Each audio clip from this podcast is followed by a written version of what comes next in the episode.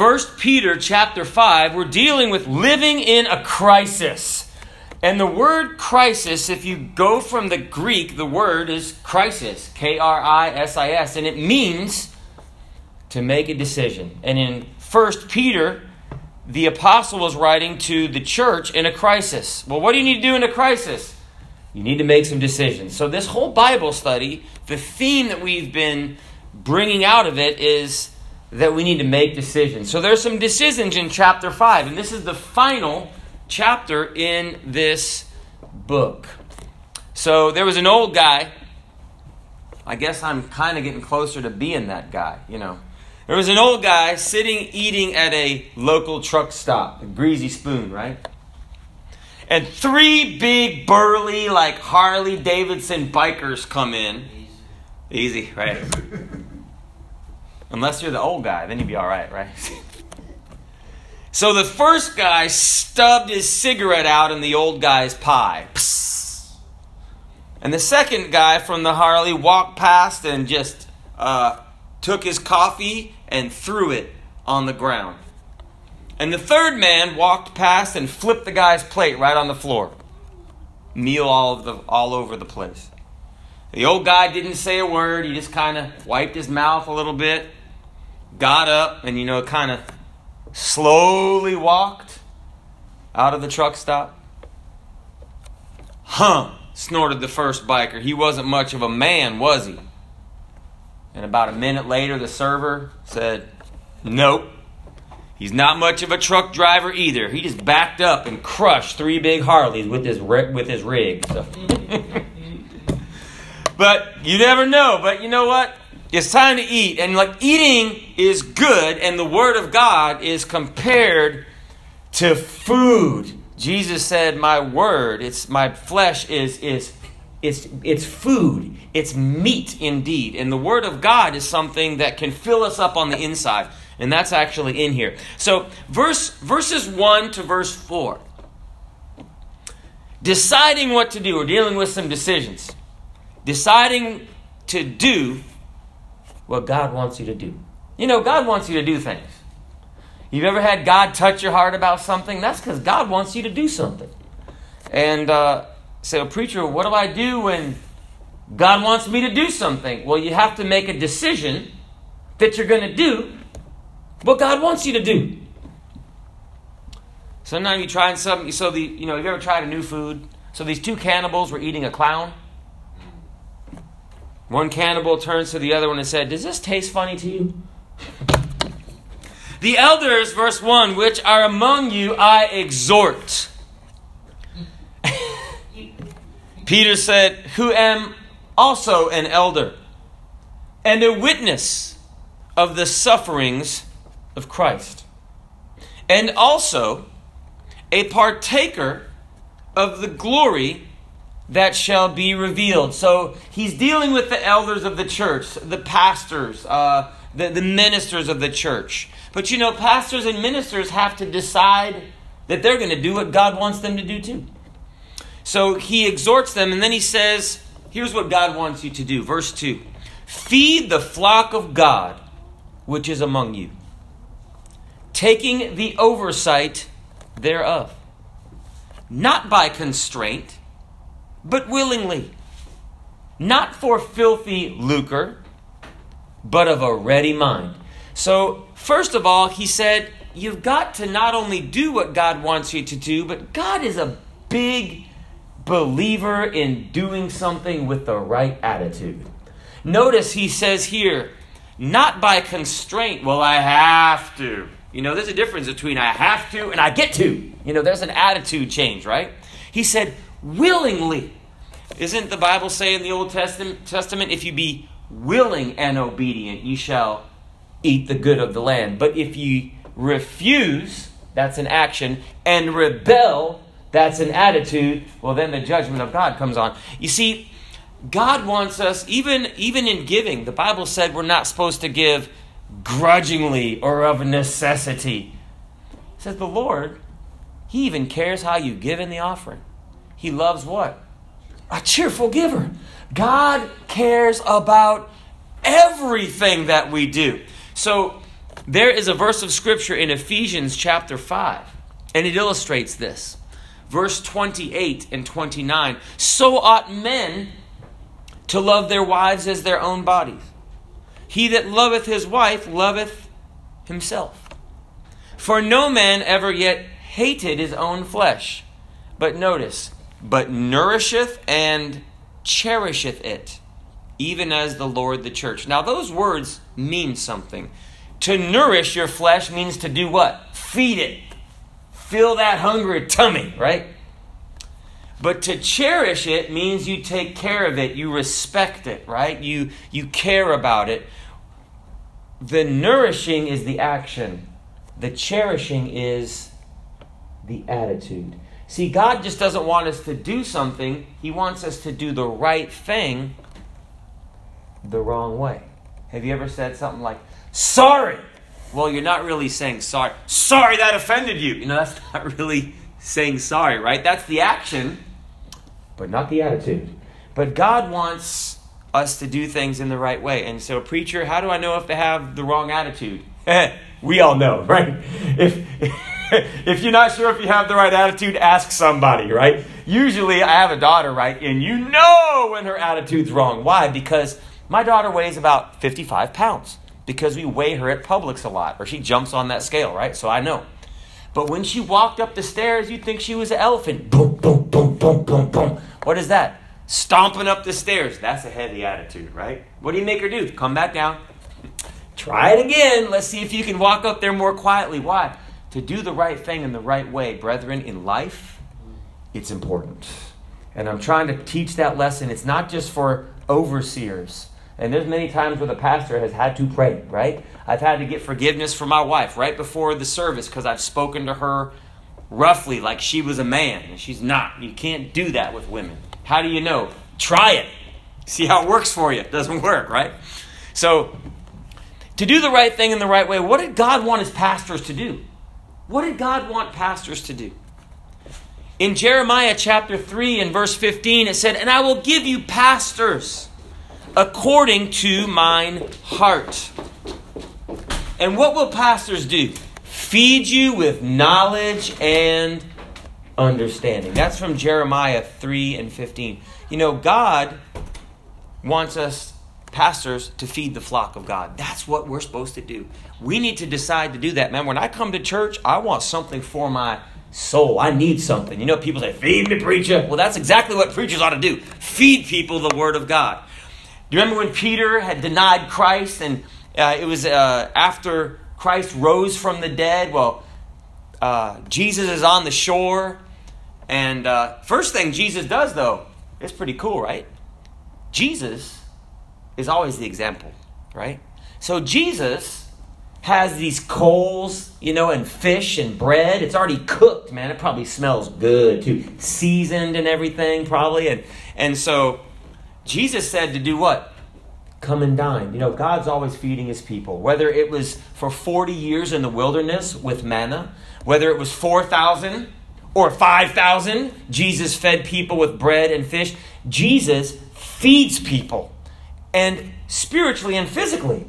And so he told these people, the disciples, come and dine. I've already got your food prepared. And then it's interesting. I don't think I've ever really noticed this before uh, the Bible says in John chapter 21 and verse 13 Jesus then cometh and taketh bread and giveth them, and fish likewise. Have you ever been to Outback? Hey, my name's Jeanette, and I'll be your, taking care of you today. Hello, my name's Jesus, and I'll be taking care of you today.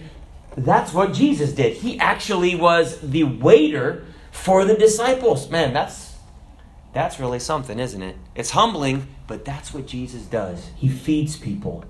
But then he had to talk to Peter, the one who had denied him three times. And so he asked him three times, Do you love me, Peter?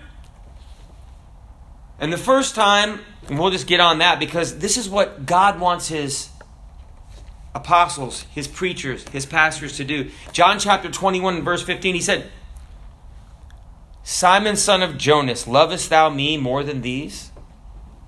He saith unto him, Yea, Lord, thou knowest that I love thee. Now, notice what Jesus said Feed my lambs.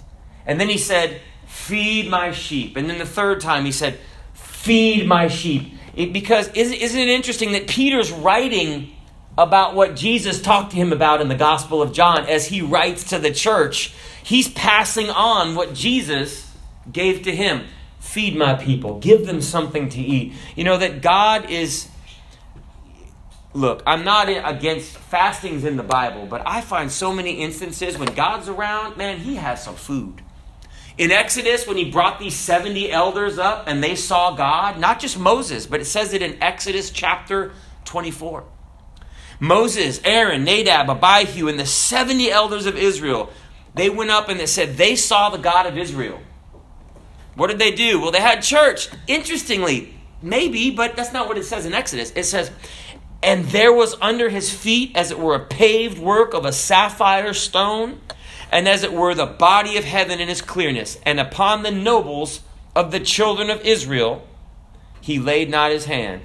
Also they saw God and did eat and drink. Now I know they were out in the desert, but I believe God probably had ice. He probably has soda. So you know, God got it from somewhere. Maybe like angels or would you like more? Would you like more soda? Yes michael. Could i have another load of fish and lamb? You know i don't know what they were eating but it was probably can i get some more bread gabriel? But they were having a good time eating with god. Why? God feeds people.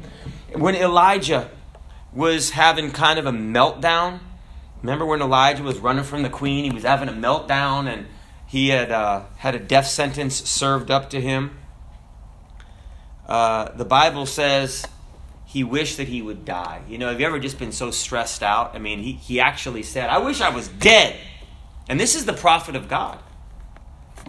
And it said, As he lay down and slept under a juniper tree, behold, that an angel touched him and said unto him, Arise and eat. Isn't that something? God feeds people. And it said, And he looked, and behold, there was a cake baking on the coals and a cruse of water at his head. just Heaven's delivery. They had Uber back then, right? What do they call that? DoorDash? All the way from heaven down there. The angel delivery. And the angel, it said, he did eat and drink and laid down again. And the angel of the Lord came again the second time and touched him and said, Arise and eat, because the journey is too great for thee. And he ate again, and this was some superfood because the Bible said he went 40 days on that food. It was like Man, I'd like that. Like that'd be an MRE right there. If you could get that and eat for 40 days, save time too, right? But God feeds people. You know, when Jacob was getting ready to die and he was blessing Joseph in the book of Genesis, he said, God before whom my fathers Abraham and Isaac did walk, the God which fed me all my life long unto this day. Isn't that something? God will feed you spiritually, but this isn't just spiritually, physically. God will meet your needs. Isn't that what Jesus said with food and raiment, which means clothing? Let us be content. You know, if you're not cold, they lived in the Middle East, right? If you're not cold and if your tummy's happy, man, I'm good. You know, I'm just like sit back, loosen my belt a little bit, and just like, hey, praise God. We can be that way too.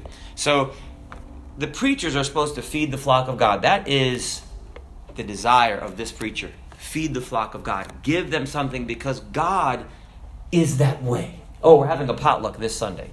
If you're listening online, only going to be in Jacksonville. So if you're not here, so I don't know how to get there. So neither as being lords over God's heritage, but being ensamples to the flock. When Paul told when Paul told was told uh, the church to follow him as he followed Jesus Christ, the word there is mimetes, which is like a mime. He's just like, do what I do. You know that's how wildlife learn. They learn mimicry. They do what their mom, the mommy bird, does. They do what the daddy bird does. And you know what? That's what our kids do. They mimic us. But in the church, people begin to mimic you. So if you say bless you, someone else says, hey, bless you. If you see someone forgive someone, you're like, huh, they forgave someone. I can forgive someone. You know, I remember I started coming to New Testament Christian Church and I'd see some of the people on base, some of the Marines, because we were a bunch of Marines in a church, and I would look to see how they acted outside of church. Well, how do most Marines act outside of church? Not like you're supposed to act anywhere, right? So, but uh, this one guy, he was he was trying to say something, but he was cursing so much he couldn't even get his. This is not a brother from church. This is just a Marine. And and I said something that I shouldn't have probably said. I said, "Hey, if you if you take out all the curse words, then you could tell me what you're going to tell me." And you know what he did? He he added a bunch more curse words. I don't remember what he wanted to tell me. I don't think I got lost in all the curse words. It was like a foamy sea of curse words, right? Marines will combine them and put them together like, you know, Legos and just, you know, build one upon the other. But anyhow, so, uh, but I, I saw that those Marines, the ones that were in church, they acted different when they were out of church. Man, that was awesome. And they acted like Christians. And it made me think, wow, you can do this outside of church? I grew up going to church but not living like a Christian between the Sundays. I thought that was like a one hour a week thing. But I realized, man, this was real. What do they have?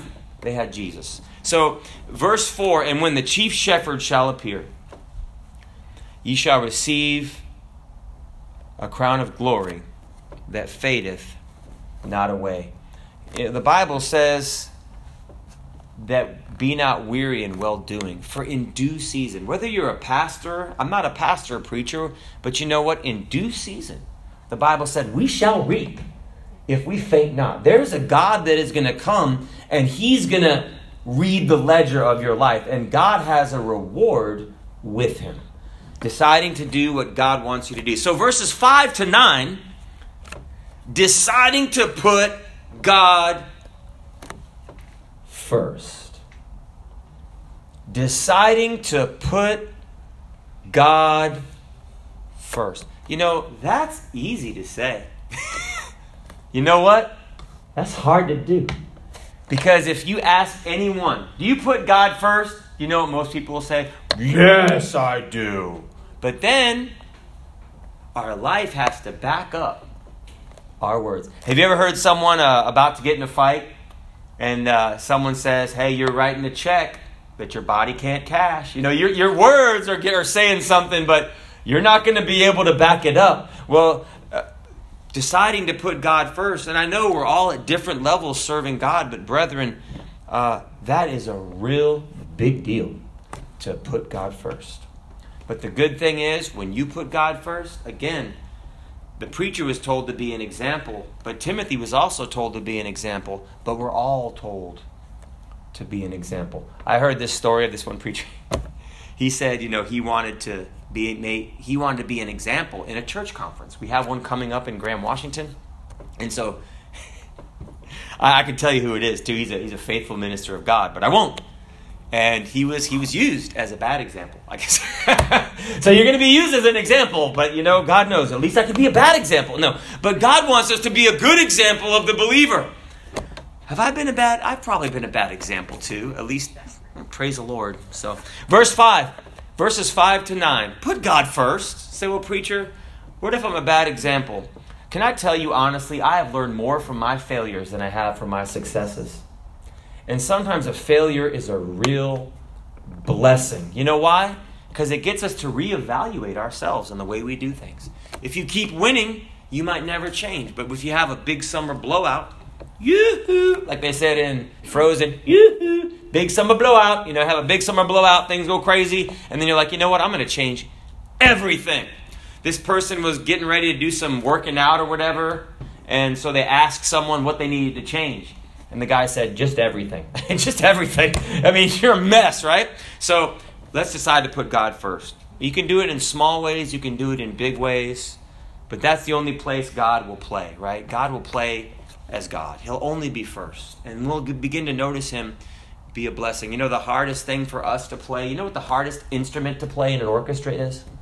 Second fiddle they say, what is it, the chair or whatever, the first violin, they get to be the first one. And they have, if you know anything about orchestras, it's the place to be. But that number two chair, ah, hard to play, right? Okay, verse 5, let's do it. Likewise, ye younger, submit yourselves unto the elder. Yea, all of you be subject one to another. So we see when we put God first, we don't have a problem not being first in society. and whether this is more speaking of younger in Christ and older in Christ, or just a young person and an older person. Yea, all of you be subject one to another. And someone, I think it was my wife's grandpa, said, if you know sir and ma'am, you know everybody's name in the whole world. And I'll tell people, I'll call people sir and ma'am just as a, as a token of respect, unless they want to be called something else, like Mama Woods or Mama Cobb. And then you're just Mama. But that's a term of respect to them. And then it says, wait, everybody be subject one to another. No, after you. No, after you. That's why Christians can't go through a door. No, after you. No, after you. No, after you, right? And be clothed with humility. It comes from the word humus, which means dirt or ground, right? That's what we're supposed to be. We're supposed to be low. Why? Aha! This is the reason. For God resisteth the proud, but giveth grace to the humble. The Bible says, Humble yourself in the sight of the Lord, and He he will lift you up. God has a victory. I believe we all like to win, but that's God's way of winning. God's way up is down. You know, have you ever had a real victory when you went down in prayer? You ever had a real victory when you took that, uh, you know, that uh, humility? The, the, they call it the high road, but really it's the hard road because we have to go low to take the high road. You know, there's three roads, right? There's the low road. That's treating someone worse than they treat you. Very easy to do, right? Give them one finger salute, right? Very easy. There's the middle road, which is treat someone how they treat you. Say, well, preacher, that's what I'm going to do. Mm, but that's not what Jesus says to do. That second mile is the high road. That's when you don't have to do it. That's treating someone better than they treat you. Preacher, prove it. Didn't Jesus say, Bless them that curse you? They curse you and you take the high road. Hey, man, bless you! Say, how do you know that works? Man, if God says it, brother, it works. it works. And that's what Jesus did. So, verse, I'm going to see if I can speed up a little bit. Humble yourselves, verse 6. Therefore, under the mighty hand of God, that he may exalt you in due time. See, God wants to exalt us. You know that my child has a job. Say, preacher, this is being recorded. Do you is, is she working under the labor laws of Florida? Yes. She has a job. And I believe that every every child needs a job. Say, preacher, what job does your daughter have? If I say the word children, she will say the rest of the scripture. Obey your parents in the Lord, for this is right. That's my child's job. To do what? What I tell her to do. Say, well, that's easy. It is not easy. My child works 24 7. You might work 40 or 50 or 60. What is it, 176 hours a week or something? My child works. What are you, what, what are you teaching her? I'm teaching her when she obeys me because if your child only obeys you 40 hours a week, what are you training? A 40 hour a week Christian? I want my child to obey me all the time. You know why? Because I'm training her to obey God all the time. Say, a preacher, but you're training a child that's not going to be healthy. Oh man, let me tell you, so excited about her. So today, she was at school, and I don't even think she had to do this, but she goes, my teacher wanted me to read this book, and it was about a fire god, and the fire god wasn't even wearing many clothes. My daughter's in second grade. I don't know what this was. It was probably a cartoon. So she told her teacher, No, I'm not going to read that. You don't. Woo! And I was like, Girl, good job. I don't even know, really know if it was bad, but she didn't feel bad to stand up for what was right when daddy wasn't there. Because one day, Daddy, you're not going to be there. And your child needs to obey you so they learn to obey God. And you know, that's where the blessing is when we put God first. I mean, I'm so proud of her. I just want to go buy her something. Man, that's awesome. Why? Because, let me tell you, because when you obey God, there's blessings. When you obey God, there's blessings. You know, if an earthly father wants to bless you, how much more your heavenly father, man? God just wants to bless you. Christians walking around saying, Bless you, bless you. Why? Because that's what God wants to do to us. And we're just, you know, kind of mimicking what God does to us. And like, man, how God blesses you, brother. Hey, God bless you, bro. Praise God. It's awesome. God's good. Verse 7. So if your kids don't have a job, give them a job. What? To obey you.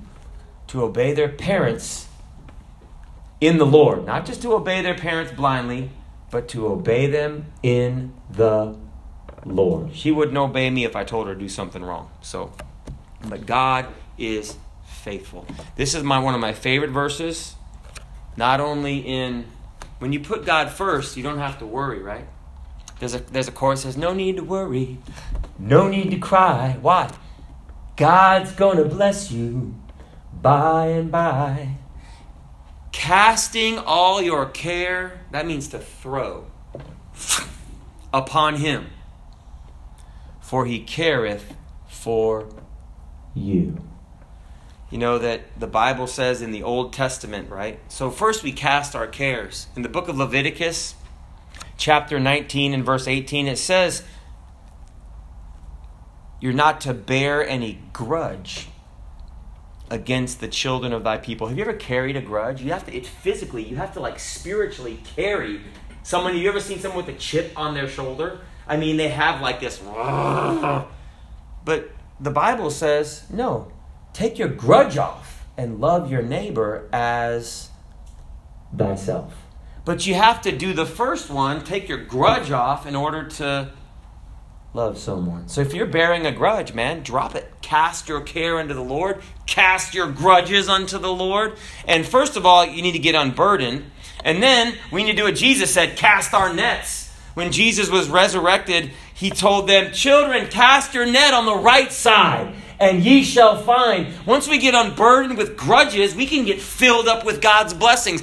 There were so many fish, 153 great fish jumped into this net, and God blessed his people when they acted out in faith. That's what we need to do. Cast our cares on Jesus and then cast our nets and let's get filled up with what God has. And then when God blesses us, We'll do what they did, not the musical group necessarily, but we'll cast our crown. So when God blesses you, we say, Hey, thanks for this crown, Lord, but I really want to glorify God. I'm going to cast this thing off and I want to give glory to Jesus. Amen. Verse 8 Be sober, be, be vigilant, because your adversary, the devil, as a roaring lion, walketh about seeking whom he may devour. And the Bible says that he comes not but to steal, to kill and destroy. You know what that word steal comes from? Klepto. You know what a kleptomaniac is? Someone who has to steal. But they steal when you don't notice. They're not robbers, they're filchers. They just grab it and you don't know what's going on. Have you ever had your joy stolen by the devil? You just get busy, you're working real hard, all of a sudden, man, my joy's gone, my peace is gone, man, the devil just came up and he just took it away from you. That's why it says, wait a second, don't let him steal that. But the Son of Man, the Bible says, I am come that they might have life and that they might have it more abundantly. God wants to fill us up. Why? Because he feeds people. Verse 9 Whom resist steadfast in the faith, knowing that the same afflictions are accomplished in your brethren that are in the world. Brethren, we're all going to go through something. I got a minute for the last thing. Verses 10 to 14 deciding to go to the other side of obedience. Now, just let me, if you get to the other side of obeying God, if you make that decision, brethren, there's a blessing on the other side. There's a blessing on the other side of obeying Jesus Christ. But the God of all grace, this is the blessing that no one wants, though. Who hath called us unto his eternal glory by Christ Jesus, after that ye have uh, suffered for a while.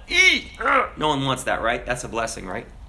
Make you perfect, which means mature establish, strengthen, and settle you. That's a triple blessing. After you've been shaken up a little bit, then you will be established in the faith. You'll make up your mind.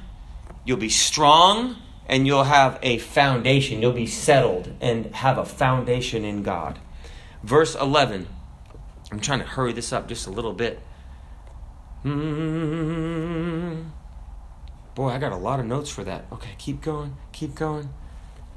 To him be glory and dominion forever and ever. So, amen. The preacher is closing, but there's one message in the closing. By Silvanus, a faithful brother unto you, as I suppose, I have written briefly, exhorting and testifying that this is the true grace of God wherein you stand. The church that is at Babylon, elected together with you, saluteth you. And so doth Marcus, my son. Now that was Mark, who also went astray but came back and wrote the Gospel of Mark for Jesus Christ. Verse 14 Greet one another with a kiss of charity. Huh. Now, they would actually, when I was in the Middle East, this guy came up and kissed me. They do that. Say, preacher, did you kiss him back? No, I, I, no, they kiss you on the cheek, okay? They don't kiss you on the lips, okay? That's a different kind of person, all right? But in the Middle East, they go, and in other foreign countries, France, and they will, do they do that in the Dominican Republic? They kiss on the cheeks?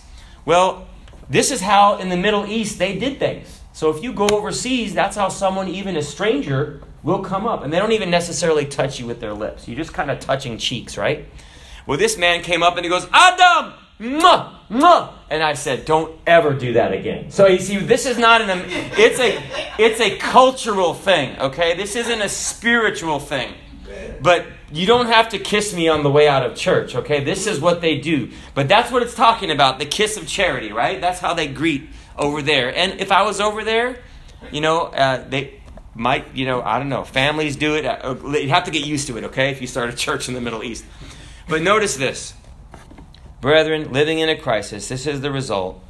Peace be with you all that are in Christ Jesus. Amen. And that's what we'd like to end with. Uh, let's, let's bow our heads and close our eyes. Peace, Lord, I pray, be with us all who have made the decision to do what God wants them to do, that have made the decision to put God first, and have made the decision to see this trial through that they're facing to the other side of obedience, and that the peace of God would be with them from this very moment in Christ Jesus. Amen.